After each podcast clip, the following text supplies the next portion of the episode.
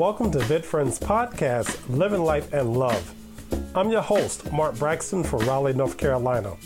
VitFriends is a national vitiligo support community founded by Valarie Molineaux. For information about VitFriends, vitiligo support groups for youth, teens, and adults, ways you can support our vitiligo initiative, and ways you can donate, visit us at www.vitfriends.org. For questions and comments, you can email us at support@vitfriends.org. Welcome to Living Life and Love. I'm your host, Mark Braxton from Raleigh, North Carolina. So on today's show, I have Dr. Victor Huang. And Dr. Huang, or do you want me to call you Victor? You can call me Victor. Okay, yeah, we're going to go with Victor. Fine. Awesome. Well, welcome to the show. I thank you for being here. Absolutely. Excited to be here. Awesome.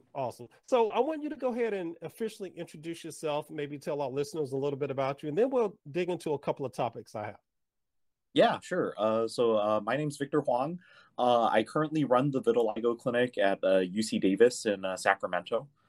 Prior to my appointment here, I worked over at Brigham and Women's Hospital in Boston and ran the Vitiligo Clinic there for 5 or 6 years, and have been very interested in pushing forward therapy and getting things better for the vitiligo community for a long time.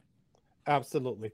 So I want to start off by talking about treatments. I guess, if you can give us an introduction or overview of treatments, some of the treatments in the past, some of the current treatments, and maybe what are some of the treatments that are coming onto the market that we may not know about? Yeah. So it's actually quite an exciting time. It's really interesting. Like vitiligo, when you think about vitiligo and you look at the medical history, it's actually one of the first medical ailments in humanity that's ever been described. So like you look back at ancient Egyptian papyri from like 1500 BCE, vitiligo was described back then, right? Absolutely. And it's really, I break down the therapy of vitiligo into several different buckets. There's the topical medicines that you put on the skin. And then there's phototherapy where you get exposed to specific wavelengths of UV that stimulate the melanocytes to become active and also reduce the amount of inflammation in the skin. And then there's like a systemic component too. But when you look back at these ancient Egyptian papyri, even back then, there were descriptions of asking people to sit out in the sun and put on different poultices on their skin until their skin blistered. So like phototherapy and topical therapy existed all the way back then. Wow. And I think the thing that really makes now an exciting time is for the very first time, based on the work of my basic science colleagues and my clinical colleagues who have a special passion for taking care of patients with vitiligo, now we really understand the underlying immunology enough that we can move beyond those traditional therapies. Right. And that's all happening now. And so in terms of surgical approaches for transplant of melanocytes for stable vitiligo that has not been active in a long time, or the development of JAK inhibitors for the treatment of vitiligo. And most recently, the observation that interleukin 15, a immune mediator that supports the T cells that cause vitiligo, being an important part of causing vitiligo, targeting that. All of these things are coming online now. And so over the past like 3,500 years, we are now finally at the point where we have targeted therapies developed specifically against the pathways that affect vitiligo. And the first FDA-approved medicine is scheduled to be submitted and hopefully approved sometime this year. And so we're really at a very exciting time with regards to therapy.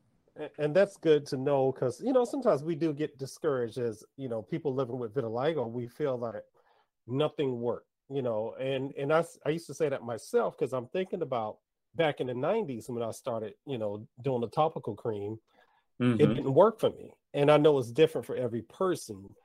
Some people receive medications very well. Some people's bodies reject it.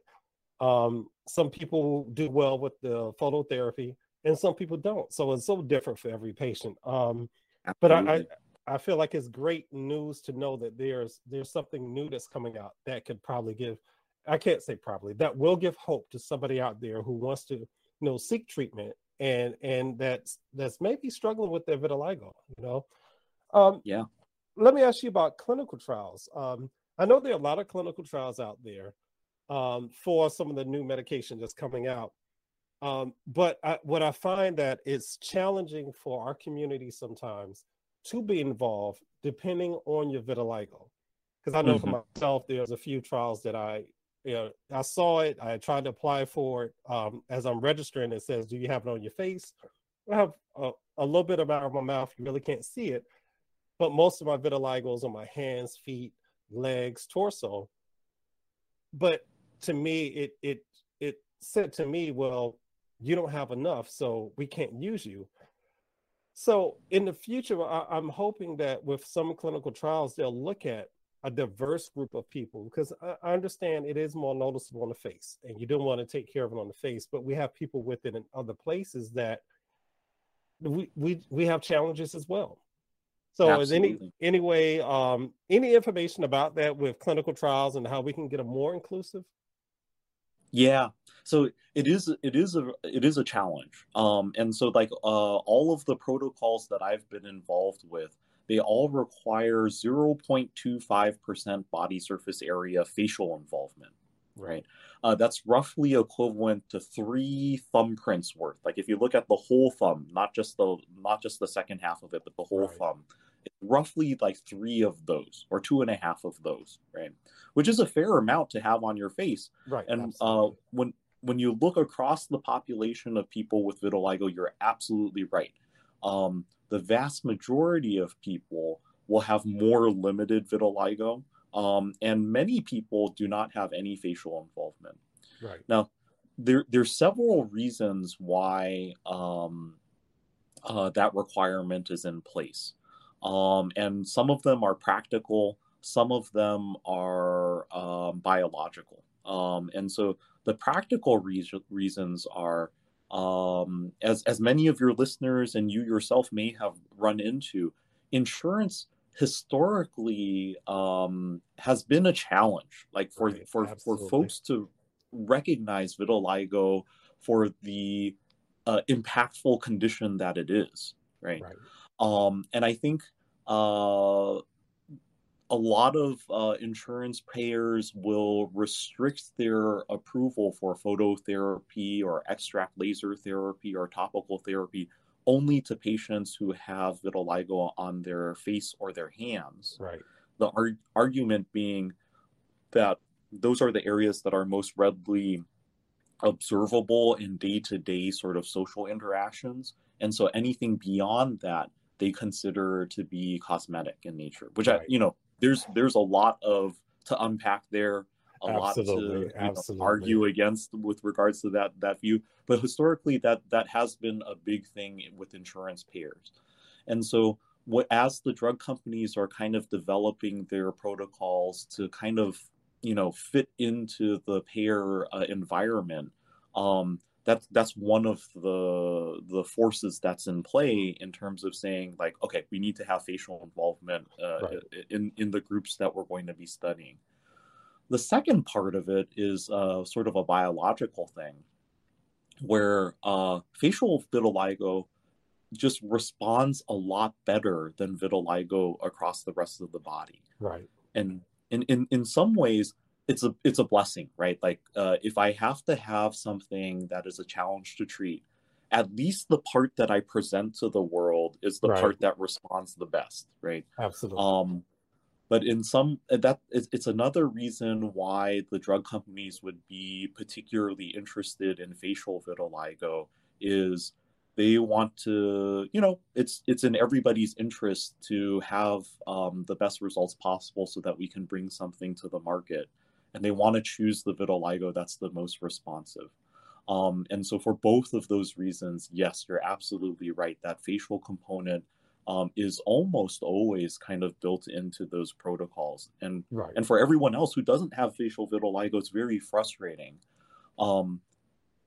The positive spin that I could put onto it is that while it makes it very frustrating to get involved with the clinical trial step that we're in kind of now, the hope is that if we can get things approved and labeled for facial vitiligo, it makes it available to the community. Once it gets that FDA approval, then we can prescribe it off label, and then it'll be available to a broader community of folks. Absolutely. So it is very frustrating, but at the same time, I do understand the strategy of finding that path of least resistance to bring something to market. And as far as that's concerned, it does help the broader community to make things available more quickly. So that's sort of the thought process behind it. But I agree with you. Some of my patients who are the most bothered by their vitiligo do not have a spot on their face. Right. And I think what happens, for instance, with myself, if I'm wearing shorts, then I get people staring at my legs, and I don't like to wear sandals because I have vitiligo on my feet. So that's a different challenge. And I have it on my hands. And, depending on how you're raised, when you go to shake somebody's hand, it's a sign of respect. Yeah. And then you have somebody who pulls away from you because they don't quite understand. So there's those challenges. And I think sometimes it boils down to, cultural challenges or just simple respect.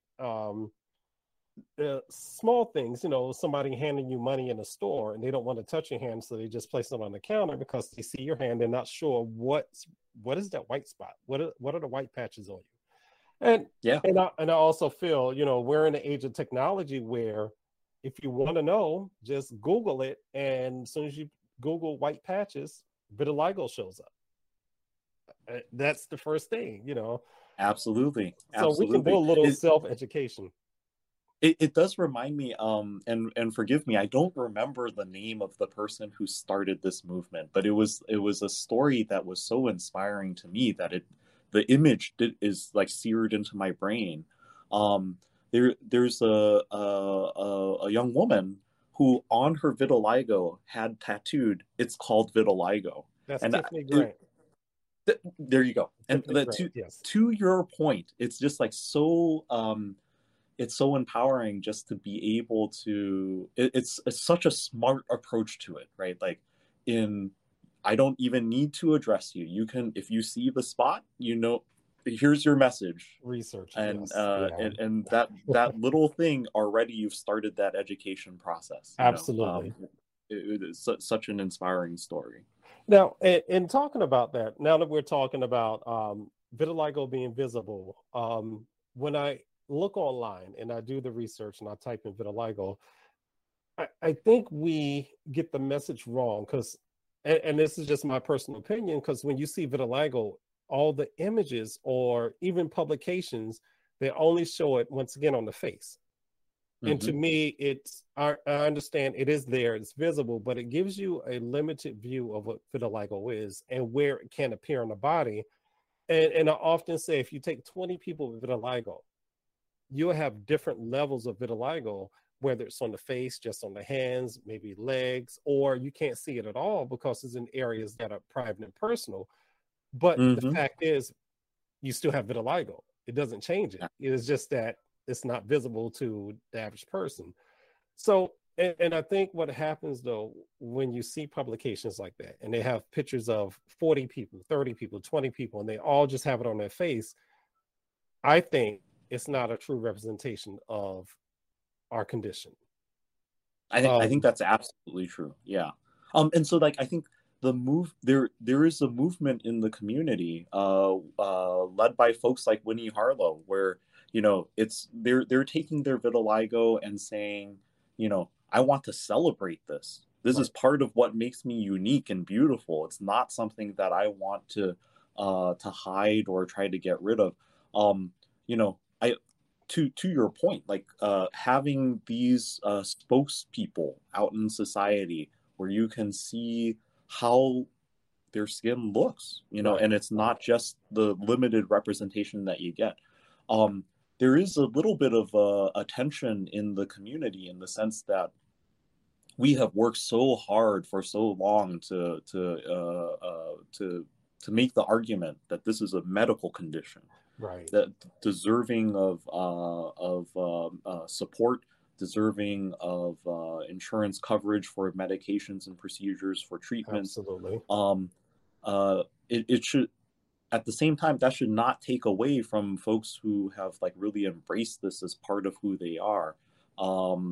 There is this sort of tension in the community that it has yet to be fully resolved, if it ever could be, between folks who really, with like good intents and purposes, like are trying to educate the world and show the world like this is part of humanity, part of the spectrum right. of what humanity is. Absolutely. And on the other hand, like wanting another group of people wanting to try to make it go away if it's at all possible. Right. Right. There's a tension there. Yeah. But it is. I've come across some of that where I've been told I don't have enough vitiligo, and and that's okay, because I realize and I do recognize there are so many different levels. You have those who may not have as much, and those who are, let's say, 80% to 90% depigmented, or even 100%, and you kind of feel like you have a stronger story to tell. But I often say we all have a story to tell, and none of us are walking in each other's shoes. So, allow that person that has embraced their vitiligo to embrace it. If they are fully okay with who I am, and I'm out there and I'm celebrating my condition, and this is my vitiligo, let them celebrate. But also, if you have those who want to find a cure, and I'm even looking beyond treatment, want to find a cure, let them do so, because, some people are not thrilled about having vitiligo, It's not something we ask for.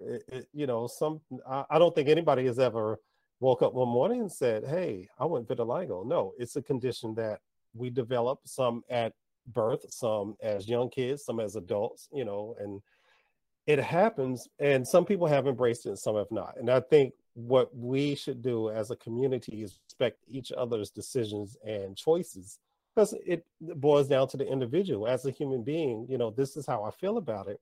This is what I want to do about it. I agree with you 100%. I think there's so many peculiarities about the way that vitiligo is seen in the world, right. So like from the medical establishment perspective, it's taken us a long time to kind of get to the place of figuring out what's important, right. If you think of like other medical things, like, so for example, I got a sore throat, I got strep throat, the more strep bacteria that are there, the worse it is.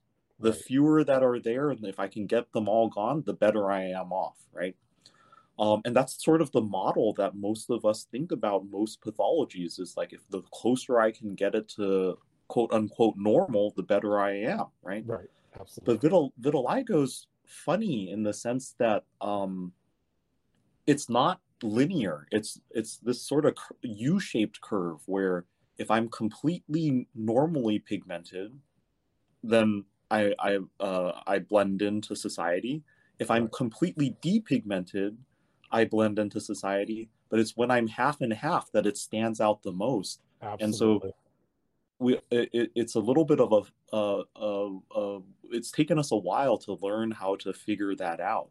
And I know we're going to talk a little bit about this a little bit later, but it's part of the reason why the community amongst the researchers and physicians and lab folk and everybody is really, we're really working to develop a set of outcome measures to really say in a meaningful way, is my vitiligo better or is it not better? Is it making my life better? It's a really meaningful question that we're just getting a formal handle on now. And I think also what could help too, when we are going to our physicians and talking about vitiligo and treatment, that support groups are considered as an option.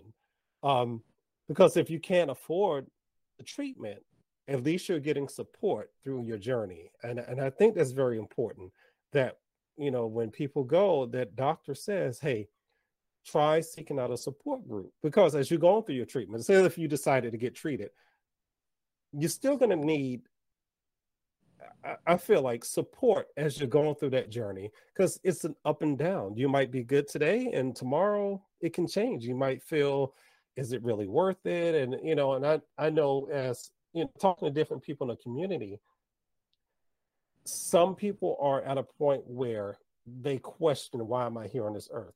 And we want to make sure we have support groups in place to let them know you're special. You know, you have a family, you're important. So we want you here, and we're going to walk with you on this journey. So I really hope that, you know, a lot of doctors are saying, hey, we'll find you a support group. You know, if you can't find one, we'll find somebody out there, you know. And I really hope that's going to be a part of the conversation going forward.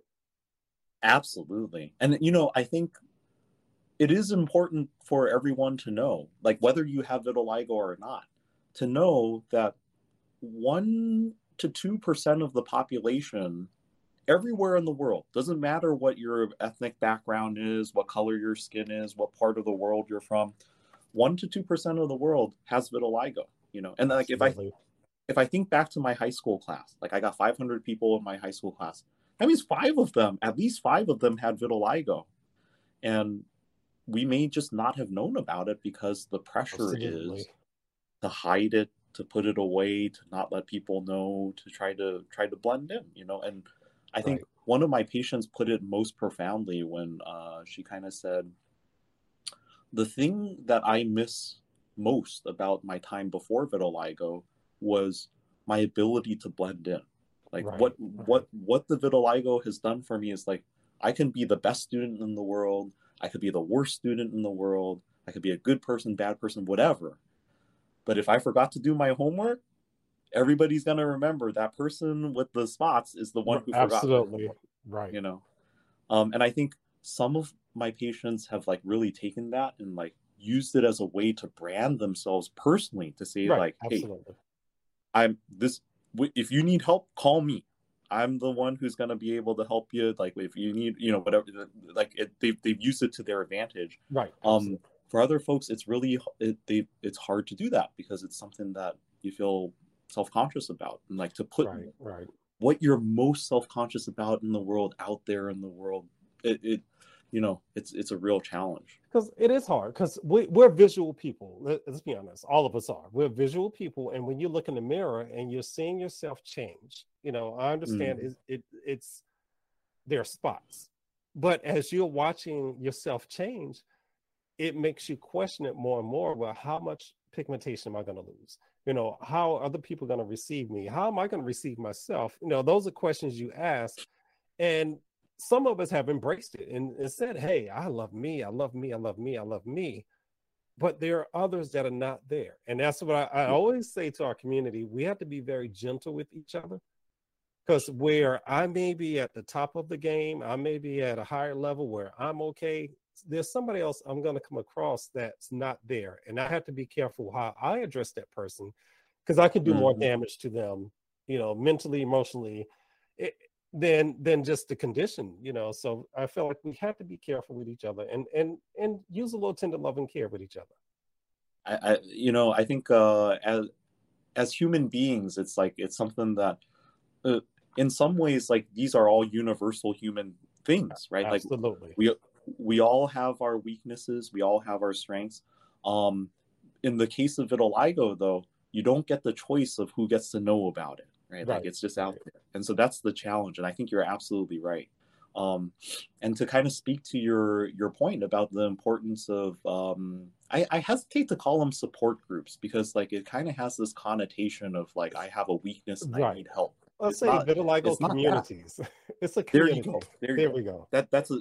I like that. And just like, if you're someone who has already traveled the path, like, it gives you like a empowerment to guide young people through getting through. Right. If you're a young person who needs help, it gives you faith to know that people have done it already. And if you wanted to take it to the next step of, like, hey, we got to lobby Congress. We got to talk to these insurance payers. We got to make sure that these things are things that are considered as like meaningful and deserving of treatment, just like other pathologies that people have. More power to you. And if you're in it just to be part of a community that have something in common, and like, we don't even talk about vitiligo, but we just get together and we have fun. Absolutely. More power to you. You know what I mean? I think that's building the community is like, I agree with you, is so important on all of these levels. Yes, absolutely. Mm-hmm. Well, let's talk about a program that's in development, and mm-hmm. that is the VITAL Project. Share with our listeners what that is, whatever you can share, because I know it's still in its infancy, but moving forward. Yeah. There is a project that's just starting up right now, and it's called the Vitiligo International Task Force for an agreed list of core data. It's a kind of a cumbersome name, but we call it VITAL, and it's sponsored by international group of folks who are dedicated. Not just to vitiligo, but to biologic research and understanding human health.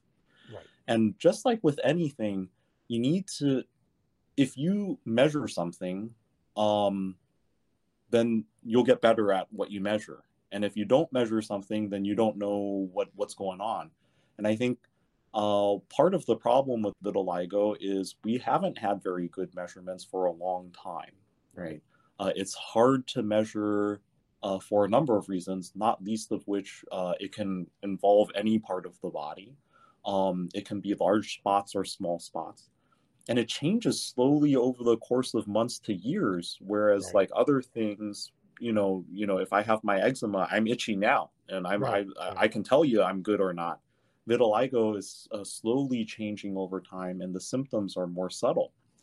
And so it's been a challenge to know what should we measure. And so this group has gotten together, and it's made up of both basic science researchers, folks at the bench and doing sort of laboratory sort of science, as well as clinicians like myself, as well as epidemiologists who study changes of things over populations, but most importantly, patients, right? Yes.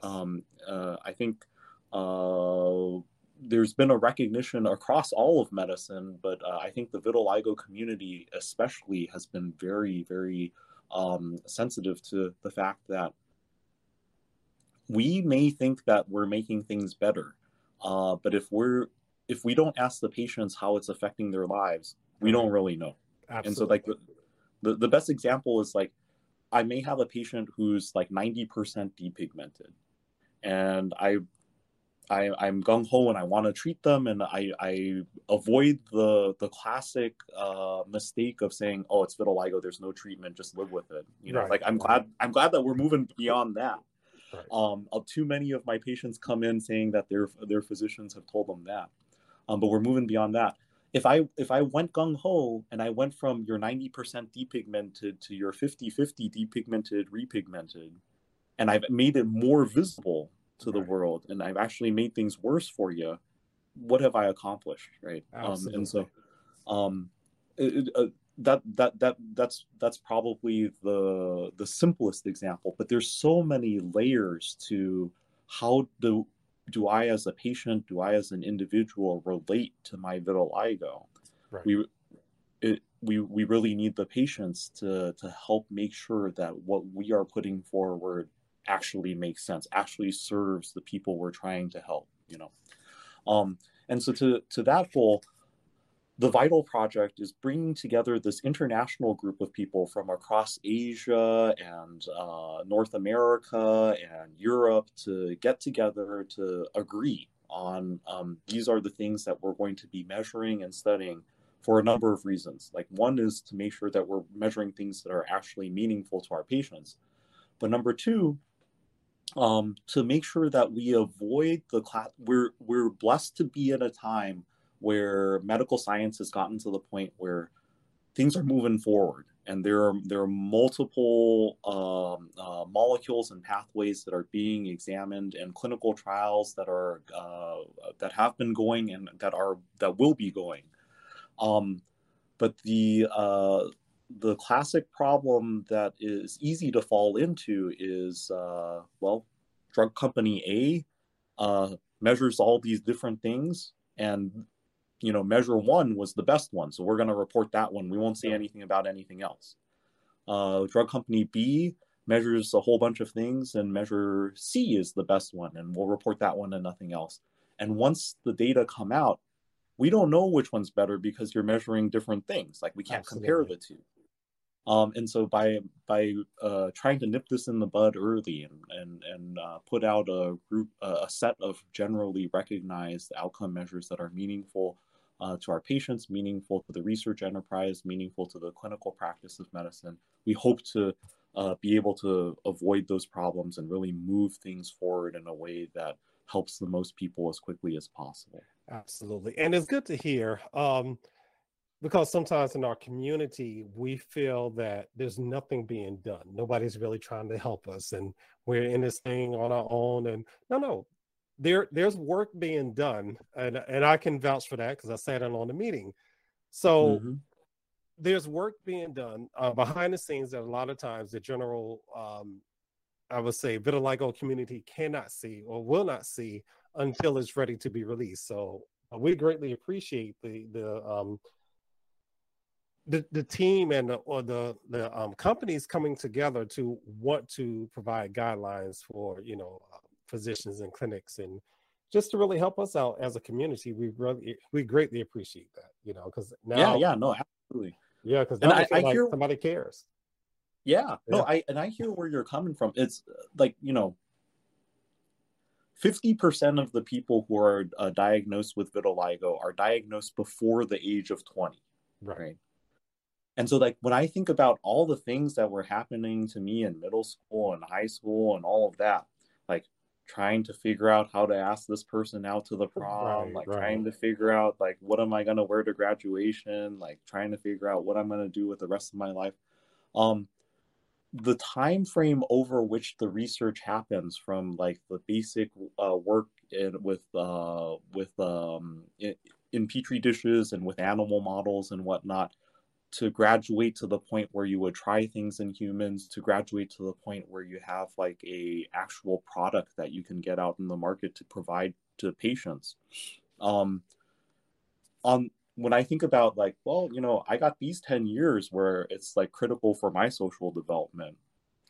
And then you look at the, you know, 20, 30 years that it takes for an idea to turn into a product. Right. It does feel like nothing's happening. You're absolutely right. But the message that I would want to share with the community is that all of the work and all of the time that's been invested early on is just on the cusp of coming to fruition now. Like, I'm really excited for what the next 5 to 10 years is going to bring in terms of our understanding of vitiligo and treatment options for vitiligo. Awesome. So we're going to wrap things up. This has been a great discussion. I thank you for coming on and willing to share with our community. It is important that we hear not just from each other, but also from the medical side of things. So this has been a great conversation. I really appreciate it. But before I wrap things up, I want you to leave our community with some type of words of encouragement. I always ask my guests to do that, and then I'll close this out. Yeah, I what I would say is that there is a lot to be excited about, right? Like, there's a lot to be excited about in terms of our better understanding of what vitiligo is. There are new approaches and new molecules that can actually get us to the point of thinking about cure as opposed to just treatment. Like, we're getting there, and those trials are happening now. So over the course of the next 5 to 10 years, things are going to be drastically different than they are today. That encouragement I can give you in spades, right?